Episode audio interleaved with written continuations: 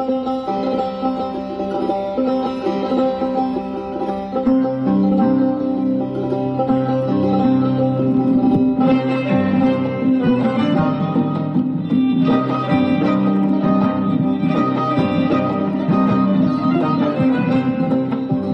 این منم زنی تنها و زخمهای من هم از عشق است.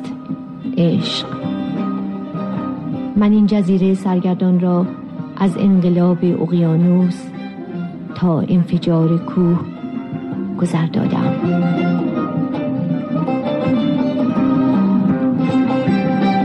زن در جهان ما برنامه از میمی حکمت.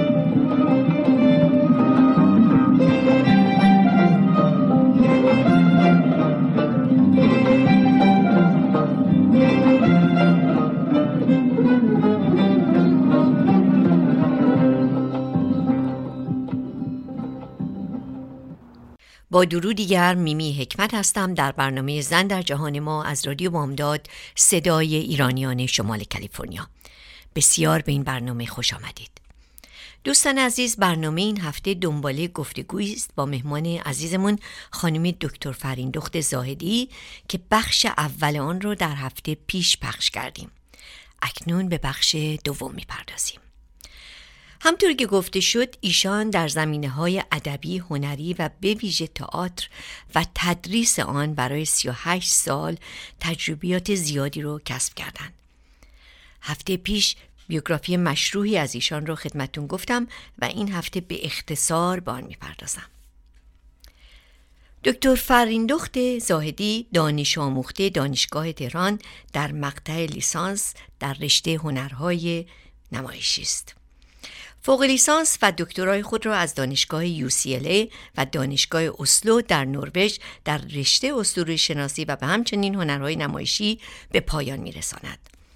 در سال 1360 به ایران باز میگردد و به مدت 38 سال در دانشگاه تهران دانشکده هنرهای زیبا و چند دانشگاه در داخل و خارج به تدریس می‌پردازد. او به همچنین کتابهای بیشماری را در همین زمینه به چاپ رسانده و چندین نمایشنامه موفق را نیز به روی صحنه آورده است.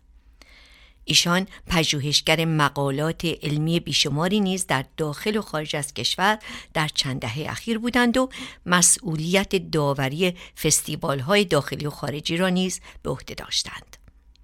خانم دکتر زاهدی در حال حاضر ساکن آمریکا می باشند و دست به کار نوشتن تجربه هاشون در حوزه های هنرهای نمایشی هستند.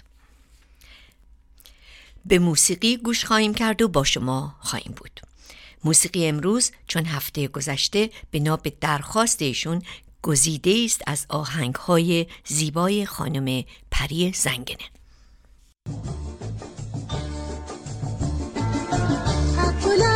ابرو کمون چشمای سیاهی وای وای همسرت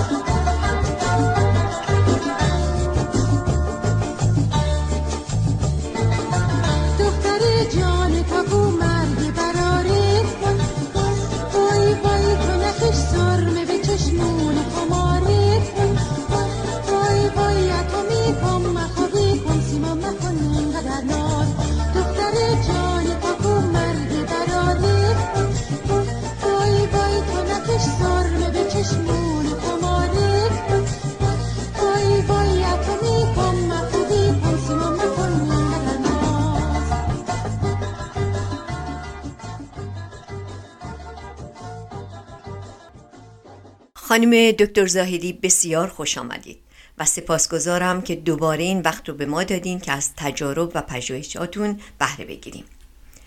اجازه بدید برگردیم به 38 سال تدریس در ایران. خواهش می‌کنم از تجربیاتتون و خاطراتتون در این دوران که در دانشگاه تهران دانشکده هنر اونجا تدریس می‌کردین صحبت کنید. بفرمایید خواهش می‌کنم. سلام عرض می‌کنم خدمت سرکار خانم حکمت و همینطور شنوندگان محترم و سپاس دارم که این فرصت رو به من دادید که یه مقداری راجع به تجربیاتم صحبت کنم. من در دوران شروع به تدریس کردم که خب دوران بسیار پر التهاب جامعه بود. دورانی بود که جنگ بین ایران و عراق به شدت ادامه داشت و دانشگاه ها بسته بودند و من از UCL فوق لیسانسم رو گرفته بودم و برگشتم. در دوره در واقع یک, یک سال یک سال و نیم بعد از بازگشت من هنوز دانشگاه بسته بود. تا سال 1362 که دانشگاه ها باز شد علا رقم اینکه جنگ هنوز ادامه داشت. و من رو دعوت به کار کردن. طبعا من میترسیدم چون معلم نبودم اما به هر حال اونها چون احتیاج داشتن و همه اساتید بسیار برجسته ما که من خودم دانشجوشون بودم مثل آقای بهرام بیزایی مثل آقای دکتر کوسر مثل آقای پرویز پرورش آقای همه همه آقای دکتر ممنون و غیره همه رفته بودن از ایران و نیاز داشتن که دپارتمان باز بشه. و من بر حال قبول کردم که برم اما با ترس و لرز. بر حال شروع کردیم به برگزاری کلاس ها بعضی از دانشجوها از قبل مونده بود واحداشون که آمدن یک کلاس رو تشکیل دادن چون به دلیل بسته شدن دانشگاه ها اونا واحداشون مونده بود و نمی‌تونستن مدرک بگیرن. و بعضی کلاس ها هم یک عده رو گزینش کردن که از اون گزینش هایی نبود که خیلی واقعا استعدادهای خوبی وارد بشن. اما به حال همه چیز جدید بود میارا میارای جدیدی بود و میبایست که ما یک هماهنگی بین افرادی که می آمدن توی کلاس ها برقرار می کردیم خب دوره به دوره قبل از اینکه این این مطلب رو اشاره کنم بهش باید بگم که خب طبعا بعد از یک مدت کوتاهی که در دانشکده کلاسمون تشکیل شد از ما خواستن چون جنگ سخت شده بود بدجوری درگیر شده بودند و تهران بمباران می‌شد خواستن که در پناهگاه ها تدریس کنیم که طبعا عده از دانشجوها به کل تهران رو ترک کرده بودن و من هم همه خانوادم تهران رو ترک کردن اما من موندم چون که میترسیدم دپارتمان بسته بشه مثل دپارتمان موسیقی یا باستانشناسی یا بعضی دیگه. برابر این همین باعث شد که این وضع یک تأثیری بذاره روی ماندگاری این دپارتمان و جذب شدن بعضی افراد دیگه ای که همزمان وارد می شدن و با ما همکاری می کردن خب دوره به دوره بچه هایی که زندانی های قبل بودن می آمدن بیرون بچه هایی که زندانی های جدید بودن می آمدن بیرون و ما بعضی که از جنگ ایران و عراق برگشته بودن صدمه خورده بودن می آمدن توی کلاسا و ما دوره به دوره در واقع دانشجویانی داشتیم که میشه گفت کاملا از نظر روحی صدمه خورده بودن و میبایست بسیاری از ملاحظات در موردشون در نظر گرفته می‌شد. بر حال کلاس هایی که درس دادیم کلاس های بیسیک بود. در واقع کلاس های اینجا بهش میگم وان و وان. کلاس هایی بود که در واقع برای دوره چهار ساله لیسانس تئاتر طراحی شده بود و ما شروع کردیم به دست بردن توی برنامه‌ریزی کلاس ها و شرح درس کلاس ها و سعی کردیم که کلاس رو مبتنی بر در واقع نیاز دانشجویان طراحی بکنیم و این کار رو کردیم و اتفاقا موفق از آب در اومد. چون بیشتر کلاس های تئاتر رو من درس می‌دادم و دوستان دیگه که بودن بیشتر به ادبیات و غیر و ذالک میپرداختن و خود من هم طراحی می‌کردم کلاس ها رو در بسیاری از موارد و همین باعث شد که بتونیم یک من بتونم تجربه کنم من بتونم یاد بگیرم و بچه ها بتونن به این هنر به عنوان یک هنر برتر به عنوان یک نهاد فرهنگی اجتماعی فرهنگی اجتماعی در واقع نگاه بکنن. هنری که صرفا برای سرگرمی نبود و در واقع برای تغییر واقعیت های در واقع نامساعد در جهت واقعیت های مساعد انجام می‌شد یا کار می‌کرد. حال بعد از این دوره طولانی جنگ همچنان مجبور بودم در دانشگاه های دیگه هم تدریس کنم چون بازم به دلیل کمبود استاد و همین باعث شد میگن در هر کمیتی در بلوغ شرایط تبدیل به کیفیت میشه و من در کمیت در واقع تدریسی که می‌کردم که فقط چل واحد در دانشگاه تهران بود و دانشگاه های دیگه و غیر و تونستم معلمی رو یاد بگیرم و کم کم متوجه بشم که چه نیازهایی ما داریم که جامعه جوون ما بتونه مبتنی بر یک نگاه جدید جهانی به این هنر نگاه بکنه به عنوان یک نهاد بسیار بسیار با اهمیت فرهنگی که از چند هزار سال پیش به این طرف همچنان در جامعه مهم در واقع وظیفه روزنامه وظیفه همه رسانه هایی که امروز باشون سر کار داریم فیلم و غیر رو به تنهایی به عهده داشته و حالا تبدیل شده به هنری که میبایست در واقع همچنان با همون ماهیت یک بار دیگه قوت بگیره. ممنون خانم دکتر زاهدی از این همه خاطرات شیرین و خوبتون.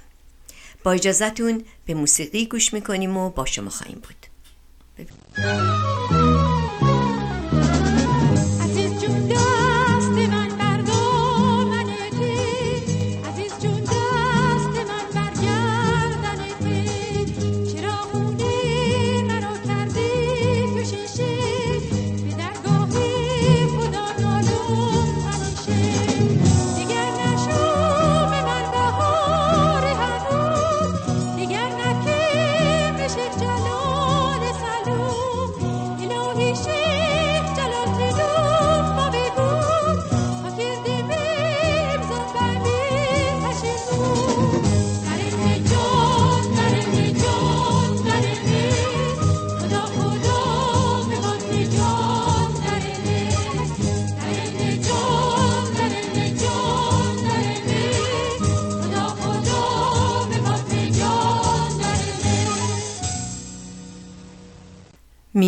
حکمت هستم در برنامه زن در جهان ما و مهمان عزیزمون خانم دکتر فرین دخت زاهدی.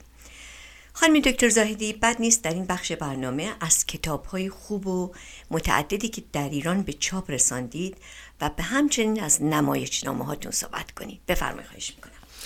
بله متشکرم. باید بگم اونچه که در مورد کتاب نوشتن ها کتاب نوشتن های من باید بگم اینه که من در واقع فقط در روند دوران تدریس بنابر نیاز جامعه جوان و احساس اینکه یک مباحثی هست که هنوز در جامعه ما در حوزه هنر تئاتر مطرح نشده رو باید بهشون بپردازم. بنابراین هر کدوم کتابایی که نوشتم یک جرقه در واقع زده و من احساس کردم که موظفم. فقط به کلاس ها اکتفا نکنم بلکه بنویسم اون رو که یاد گرفتم و اون رو که می‌دونم باید در اون زمان بچه های جوان که هر روز تعدادشون داشت توی این رشته زیاد می‌شد چون دانشگاه های بسیار در سراسر ایران داشتن دپارتمان تئاتر باز می‌کردن. جمعیت ایران زیاد شده بود جمعیت جوان ایران در واقع 75 درصد از جمعیت شده بود و اینها طبیعتا به رشته های مختلف علاقه پیدا می‌کردن. و یکی از رشته های هنری تئاتر بود و سینما که خیلی به دنبالش می‌رفتم. بنابراین در شهر مسافرتی که به شهرستان ها و مراکز استان ها خیلی زیاد می‌کردم متوجه می شدم که فعالیت خیلی زیاده ولی برداشت اشتباه از کاری که دارن می‌کنن هم خیلی زیاده. بنابراین یک روز در تهران راه می‌رفتم در خیابون که متوجه یک جمعیتی شدم که گفتن چه خبره؟ گفتن تئاتر خیابانی داره اجرا میشه. و من رفتم جلو دیدم که یک زن پوش در واقع مردی که لباس زنانه میپوشه با یک دو نفر نوازنده و جمعیتی زیاد دارن توی پیاده رو حرکت می‌کنن و دارن اون آینی رو که در عروسی های شمال ایران برگزار میشه عروس گلی اونو دارن اجرا می‌کنن. من یکم جا خوردم فکر کردم که خب این که این که تئاتر خیابانی نیست. این یه آینیه یک سرگرمیه که توی عروسی ها و جاهای از این قبیل برگزار میشه. و با توجه به اینکه من دوره فوق لیسانسم رو راجع به تئاتر دهه 60 امریکا و اروپا نوشته بودم می‌دونستم تئاتر خیابانی چه وجه اجتماعی سیاسی و فرهنگی معتبری داره و چطور می‌تونه خارج از سالن مخاطبهایی رو جذب خودش بکنه و تاثیر بسیار زیادی بذاره. بنابراین همین انگیزه شد که من برم و کتاب تئاتر خیابانی رو بنویسم. دقیقا همون شب همون شب شروع کردم به نوشتن کتاب. شروع کردم و تمومش کردم. و این یه مثال بود از اینکه چی شد مجبور کردم خودم رو که فقط به کلاس و اکتفا نکنم و دائم شروع کنم به نوشتن چون ضرورت وجود داشت. مثلا در مورد کتاب هنری کیپسن و تئاتر معاصر ایران یا تئاتر مدرن ایران که با سابتایتل دریافت و تاثیر روی کتاب چاپ شده بود چون تا اون موقع تاثیر اجتماعی و فرهنگی و هنری یک دراماتیست غربی که از دوره قاجار ما باهاشون سر کار داشتیم. هیچ وقت بر آثار صحنه ای و آثار در واقع ادبی ما یعنی ادبیات نمایشی ما گذاشته شده بود هیچ وقت صحبت نشده بود. من فکر کردم لازمه ما بگیم تحت تاثیر کدوم شرایط اجتماعی کدوم اوضاع تاریخی کدوم نیازهای فرهنگی کارگردان های ما مترجم های ما این آثار رو ترجمه کردن یا کارگردان های ما این آثار رو روی صحنه بردن. هیچکس تحلیل نکرده. ما باید بدونیم چرا یک کار غربی رو یا فرض کنین شرقی رو ما می‌گیریم و تا گاهی ایرانیزش می‌کنیم به قول بعضیا و گاهی همچنان که هست روی صحنه می‌بریم و گاهی در بسیاری از موارد تاثیر بسیار زیادی روی نویسنده های ما می‌گذارن. بنابراین لازم دیدم که این کار رو انجام بدم و خب طبیعتا مقالات زیادی نوشتم در این حوزه و همینطور اون کتاب که هم به انگلیسی هست هم به فارسی. اون کتاب در واقع چاپ نشر دانشگاهی بود. در آمد و همینطور کتاب های دیگه ای که مثلا فرض بفرمایید چیزی که من همیشه انتقاد می‌کردم این که چرا آین های ما در شکل چون اینو من از آقای بیزایی یاد گرفته بودم که آین های ما از قدیم با توجه به تحقیقاتی که ایشون کرده بودن در واقع بسیاری از آین های ما ریشه در آین های قدیمی حت باستانی ما حتی داره. و چرا ما نمی‌شناسیم؟ چرا اینا توی در روند شکلگیری هنرهای نمایشی در فرهنگ ما چرا تاثیر نمی‌ذارن؟ بنابراین یک گرانتی به من داده شده بود که من رفتم ژاپن و یک چند ماهی در ژاپن بودم و دانشگاه میجی گاهی لکچر می‌دادم یا ورکشاپ برگزار می‌کردم و در عین حال تونستم به منابع بسیار خوبی که در کتابخونه دانشگاه میجی بود دست پیدا کنم و یک بررسی در واقع جانانه از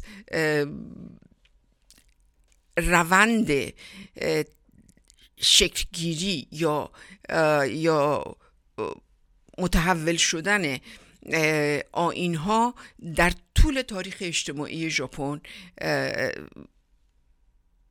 دریافت کنم و ببینم به چه نحو این کار انجام شده. و من این اون چیزی بود که از همونجا شروع کردم و در واقع چند ماهی که اونجا بودم نیمی از کتاب رو نوشتم و وقتی برگشتم کتاب رو تموم کردم فقط به خاطر اینکه نشون بدم یا سعی می‌کردم که نشون بدم که ما هم به عنوان یک فرهنگ قدیمی با آین هایی که داریم اینها میبایست در واقع در روند تحول تاریخ تاریخ اجتماعی ما و در روند تحولات فرهنگی و هنری ما میبایست در واقع شناخته بشه و در واقع متحول بشه. یعنی ما در ژاپن می‌بینیم که آین های دو سه هزار سالشون میاد تبدیل به مثلا به تئاتر نو ژاپنی میشه یا تبدیل به کابوکی ژاپنی میشه و میاد تا دوران امروز. ما می‌دیدیم که می‌بینیم که در واقع در آثار پرفورماتیو اونها که پرفورمنس های بسیار بسیار آلترناتیوی هستن می‌بینیم که در واقع رد پای همه اون آین ها وجود داره. چرا ما استفاده نمی کنیم جامعه جوون ما. شما باید در درجه اول اون رو که در فرهنگ خودی وجود داره و در واقع ماده اولیه بسیار بسیار با ارزشی هست رو شناسایی کنید و این بازگشت به فرهنگ خودی مهمترین اتفاقیه که برای یک محقق یک در واقع دانش آموخته و یا یک هنرمندی که تو این حوزه داره کار می‌کنه باید مد نظر قرار بگیره. همین انگیزه نوشتن اون کتاب شد. و همینطور کتاب های دیگه که نوشتم مثلا کتاب نمایشنامه برای تئاتر خیابانی وجود نداشت. من چند نمایشنامه ترجمه کردم و چند نمایشنامه نوشتم. فقط نمایشنامه های کوتاهی که ویژگیشون در واقع کوتاه و مناسب برای اجرای در خیابان با در نظر گرفتن در واقع مسائل اجتماعی و مسائلی که مبتلا به جامعه است و غیر و بود اینها رو توی اون نمایشنامه ها منظور کردم که حتی یک رهگذری که عبوری رد میشه یک نکته هایی رو از این نمایش ها دریافت بکنه. بنابراین نیاز بود که اینها نوشته شد و با کتاب های دیگرم به همین ترتیب. بسیار ممنون از این همه اطلاعات خوبتون. به موسیقی گوش می‌کنیم و دوباره با شما خواهیم بود.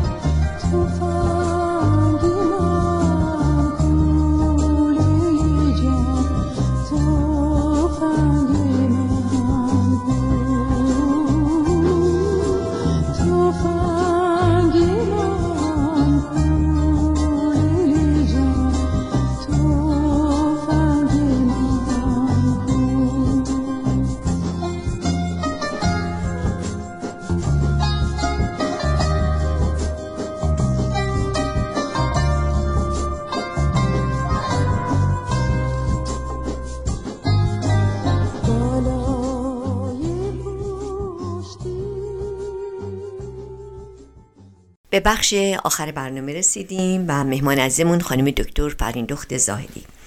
خانم زاهدی نظرتون رو بگین در مورد سینما و تئاتر در این سالها. آیا به نظر شما فضای هنری نسل جوان چه تغییری کرده؟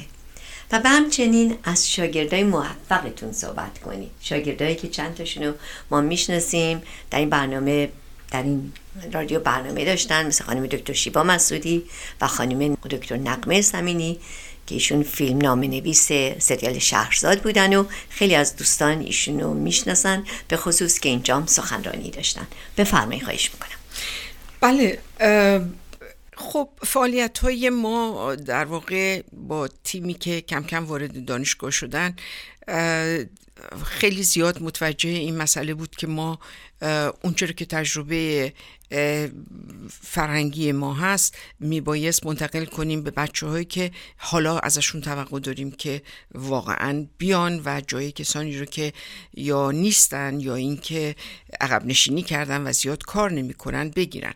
خب بازگشت به فرهنگ خودی یکی از مسائلی بود که خیلی زیاد روش به خصوص من خیلی تاکید می‌کردم و به همین دلیل همون کتاب خانش خانش های نوین از آثار اکبر رادی رو نوشتم تا یک نگاه جدید به یک دراماتیست ایرانی معاصر بشه. چون نگاه ها خیلی سنتی و متفاوت بود.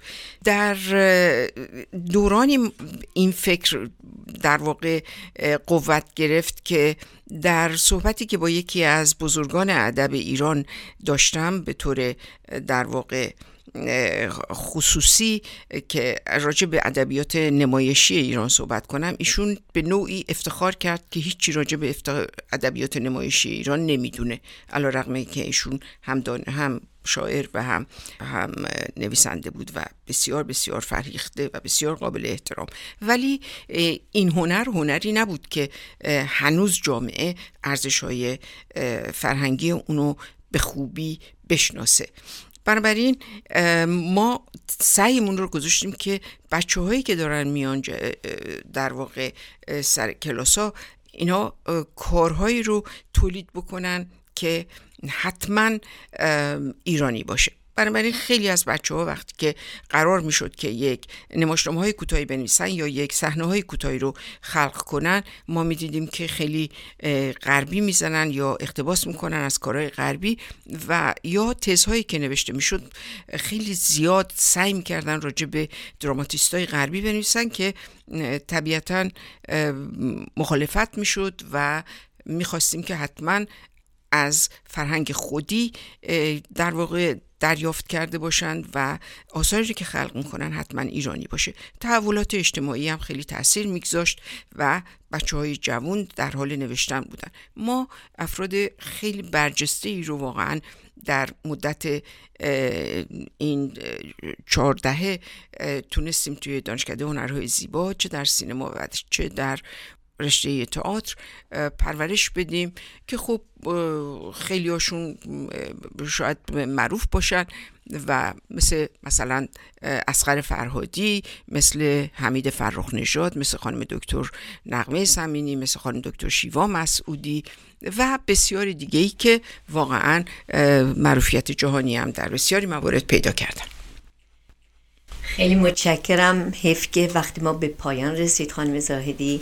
می‌خواستم خواهش کنم که به ما قول بدین در آینده نزدیک بازم مهمان ما باشین که بتوانیم با جزئیات بیشتری از این همه تجربیات هنریتون بهره بگیریم. چشم حتما در خدمتتون خواهم بود. ممنونم. دوستان عزیز سپاسگزارم که شنونده این برنامه بودین و سپاس ویژه دارم از خانم نیکی پروسنی برای تنظیم برنامه های همیشه من. هفته خوبی رو براتون آرزو دارم. دوست و دوستدار شما میمی حکمت